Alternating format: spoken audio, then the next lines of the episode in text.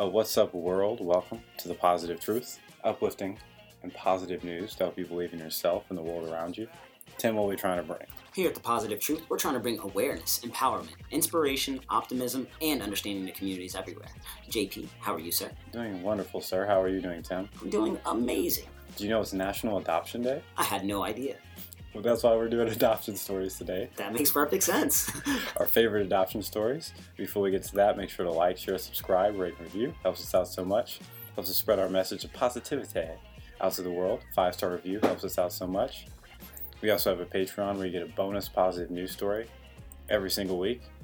And you tell us where you want to donate our sponsor money to every single month for our favorite positive news stories of that month. But Tim, I'm kind of hyped for today's episode because I got some good ones. Dude, I believe you, man. The stories have been so good lately, and I'm excited to talk about mine as well. What do you got, Tim? My first one happened in March, and this is about a 13 year old boy named Tony. Tony has been in the foster care system since he was two years old, and uh, at the age of four, Tony was actually adopted by a couple in Oklahoma, where we're from, JP. But on January 16th in 2018, um, Peter, who had been a foster parent for three years, received a call asking if he can take Tony home for the weekend. You see, Tony went to the hospital, and when he went to the hospital, his parents actually left him there, man. They never showed back up. They just didn't want to be a parent anymore. They didn't want to be his adopted parent anymore. So Tony ended up having to go back into foster care. Um, when he went back into foster care, that's whenever Peter got the phone call. Um, it was only supposed to be for the weekend. That's what Peter said. But by the time Peter found out his story and he talked to Tony, he knew he had to adopt him. He said it was immediate. He was already a foster parent for years beforehand, and his heart was in it. But after meeting Tony and realizing how bright he is and how wrong he was done, he knew that there was a connection that they had to make. So uh, recently, he ended up adopting Tony, man. Peter is now his father, and since day one, Tony has been calling Peter dad.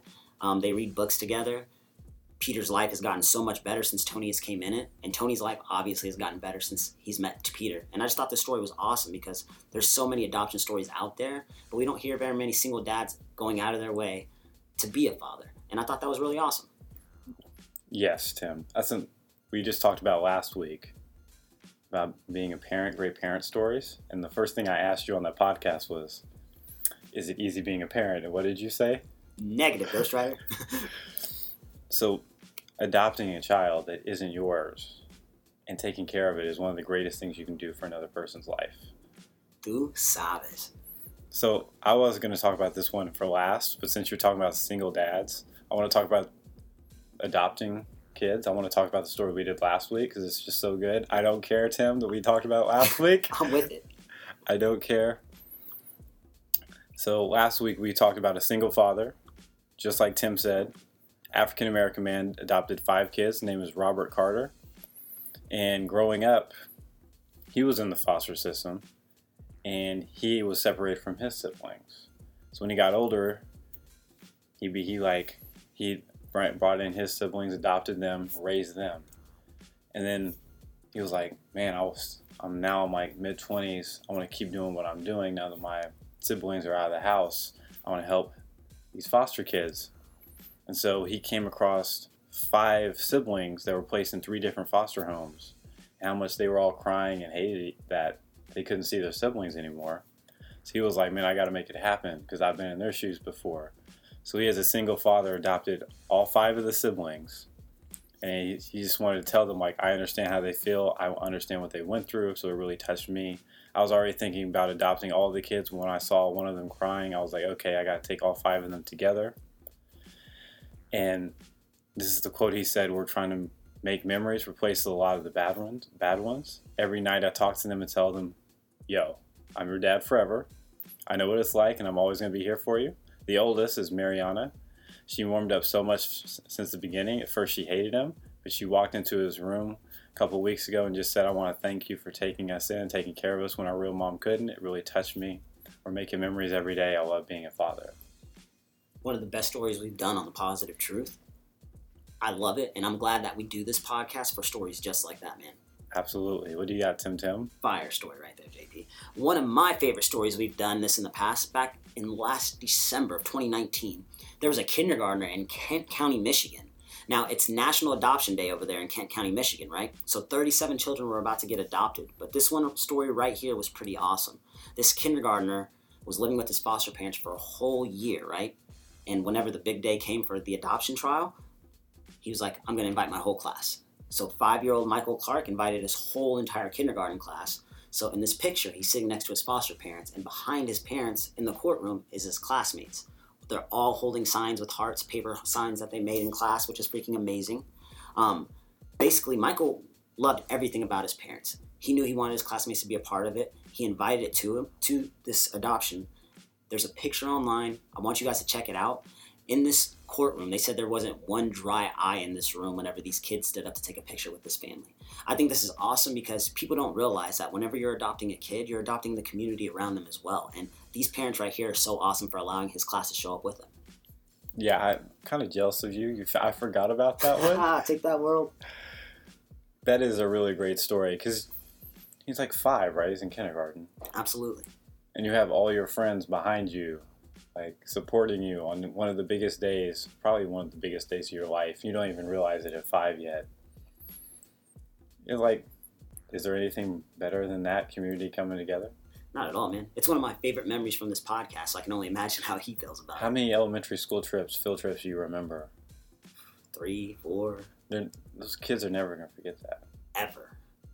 Biggest impact of their lives. Pro- man, touche, JP. and so they're gonna remember like you like it's gonna the positive memories associated with adoption, helping people, standing with each other through the process. Great job on the school teacher and the judge for allowing that to happen. Tu sabes. We're at the halfway points. We like to pause, do audio meditation. It's where me and Tim talk about one thing we're grateful for each, because in the stresses of life, we often overlook all the great things going on in our own lives. I encourage everyone listening to think of one thing you're grateful for as well.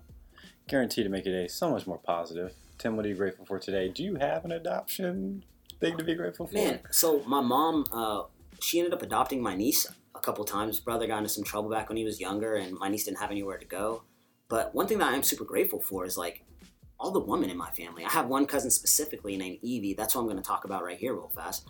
Um, adoption wise, she she let me know when I was younger. Basically, you know, family sticks together. One thing that's strong about our family specifically, no matter what we're going through, we're to be there for our family. So if that means I have to adopt my cousin, so be it and that's kind of how she lived her life. She really adopted her nieces, her nephews, like by court, made sure they were in her home and nobody could take them away, and did her part in raising them the best way she could to help out family.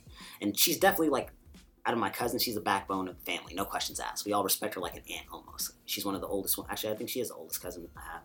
I mean, it's just awesome to know that uh, I have family members like that, and it's awesome to know that there's a lot of people out there that are just like the stories we're talking about now, going out there and doing the exact same thing. Nice, Tim. What are you grateful for, sir? Well, I was adopted um, for my by my father, so shout out to him. Also, my roommate was adopted. So, way I look at it, like almost half of my friend group had like adoption touch their lives, and we wouldn't be here without them. So, Facts. Shout out to everyone that's a single, everyone that's adopting someone that isn't their own. Okay, I was gonna start with my net with this story. Well, this is one of the first. Now I don't remember if it was an inspirational story, but it's mind blowing. I'm ready for it. It's the story of Dylan McCullough. Dylan McCullough. So whenever he was born, his mother was. Her name is Ca- Carol Briggs, and whenever she had Dylan, she automatically she put him up for adoption almost immediately after birth. She basically saw him, hugged him once, gone. Tough. Tough, right? Because she was young, she was 16, she knew she couldn't handle it. Dylan was adopted at six weeks old by a lady named Adele Comer. So he grew up, he played football, kept playing football, kept playing football. Got a couple of scholarship offers when he was in high school, like from all sorts of places. So, head like Youngstown State, University of Oklahoma, Kansas State, and one of the people that recruited him was Sherman Smith, running backs coach from Miami of Ohio. Do you remember the story? I remember the story. Okay. Oh my gosh, keep going. Okay, so Sherman Smith ends up being Dylan's basically father figure because he goes there, they talk. He was like, man, he used to be in the NFL. He's exactly where I want to be. He's always pushing me to stay better in classes. whenever Dion finishes at the University of Miami, he ends up being like, man, I want to be like you. I want to be the coach. So he ends up being a running backs coach, Kansas City Chiefs, talking to Sherman Smith. Sherman Smith's always helping him, always helping him, always helping him. All the, the whole step of the way. He's like, man, this dude's like a, he, like he told him when he graduated college, he's like, man, like you're a father figure for me. So then he gets older and he's like, man, I was adopted. I need to, I, I like, it's Thanksgiving 2017 on brand since Thanksgiving. And he went, Dion was looking to find his real mother, so he found Carol Briggs. And he walked up to her, like he sent her a Facebook message. He was like, Did you have a baby in 1972 that you placed for adoption? And ended up being his mom. And so he gets there, they meet Thanksgiving, and he's like, Who's my dad? Ended up being Sherman Smith. Mind blowing. Whenever we talked about it the first time, it blew my mind. So this whole like, it's a small world. And she was like, Your father's name is Sherman Smith. He like he said he leaned against the wall in the hallway, felt like he was about to pass out. And he said growing up people would be like, Man, you and Coach Smith look alike, y'all walk alike, this, this and that. And it's just a crazy story. That sometimes like you just being in someone's life and being a positive influence, you never know how far it can go. And the universe does not play. so yeah, awesome story right there. I feel like this should be a movie. no, it has to be, dude. If I don't see a Netflix special soon, I'm gonna be highly upset. So yeah, what do you got, Tim? Man, my last story of the day is about a nine-year-old boy from Oklahoma. Um, so he actually had a news interview recently. His name is Jordan, and he's been in uh, Oklahoma Department of Human uh, Services for six years now. And basically, he just asked. He was asked, you know, what do you want for Christmas? He said, I just want a family. He said, okay, so uh, what do you want? He's like, an adoption party for a home. Okay, well, well, if you have three wishes, what would you like? His answer was to have a family, a family, and a family. Those are the only wishes I have. Die Literally. one, die one, die one. That was his quote, right? So when he was asked, he said, because, well, like, I don't have people to talk to anymore. His brother was actually adopted a couple years ago, and he doesn't get to see his brother as much, his younger brother. So he's in this adoption agency by himself. What ended up happening was this young young kid had this interview. It goes online, and people from all over the world basically emailed in and were like, "Hey, we want to take this kid in. We want to meet him. We want to talk to him. We want to know more."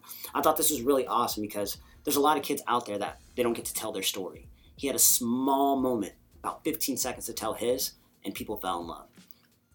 This to me was super inspiring because this kid right here gave me hope. Me and Edna, my wife, we talk about adopting one day. We're like, how many kids do we want to have? And we definitely want to adopt one day. And in my head, it's like, man, I do. And then when I saw this story, it's like, you know what? I'm going to. There's no ifs, ands, or buts about it. I have to. So to me, the story I wanted to share here on the positive truth with everyone else. You should have said that for your uh, thing you were grateful for that you want to adopt a kid one day. I think I'm gonna be grateful whenever I have the opportunity to do it. For sure. Ooh. Bars with Tim. Let's go. Absolutely awesome story. So, my last one is about a homosexual couple. They knew as far back as 2011 they wanted to adopt. And in 2014, they got that opportunity. There was a girl that had been born with HIV and been rejected by 10 other families. Like, they didn't want her. And they were like, mm no, not here. So they brought in the child. Connection was immediate, and they've been raising her since then. They've been paying for all her treatments. Everything's fine. It's one of the happiest families around. And there are a lot of kids that have some sort of quote unquote defect or something wrong with them. It's a lot easier to get certain races of children, certain genders adopted than others, certain ages. But shout out to everyone adopting someone, adopting a child that isn't perfect or doesn't fit perfectly into your family and making it work. Because those differences don't make you any less of a person. Absolutely. Yeah, it's adoption day. Man, emotional episode for me. Do you have a quote about adoption somehow? I do, man. What? Not flesh of my flesh or bone of my bone, but heart of my heart and soul of my soul. Quotes by Tim. We appreciate everyone for listening. We're out. Stay positive.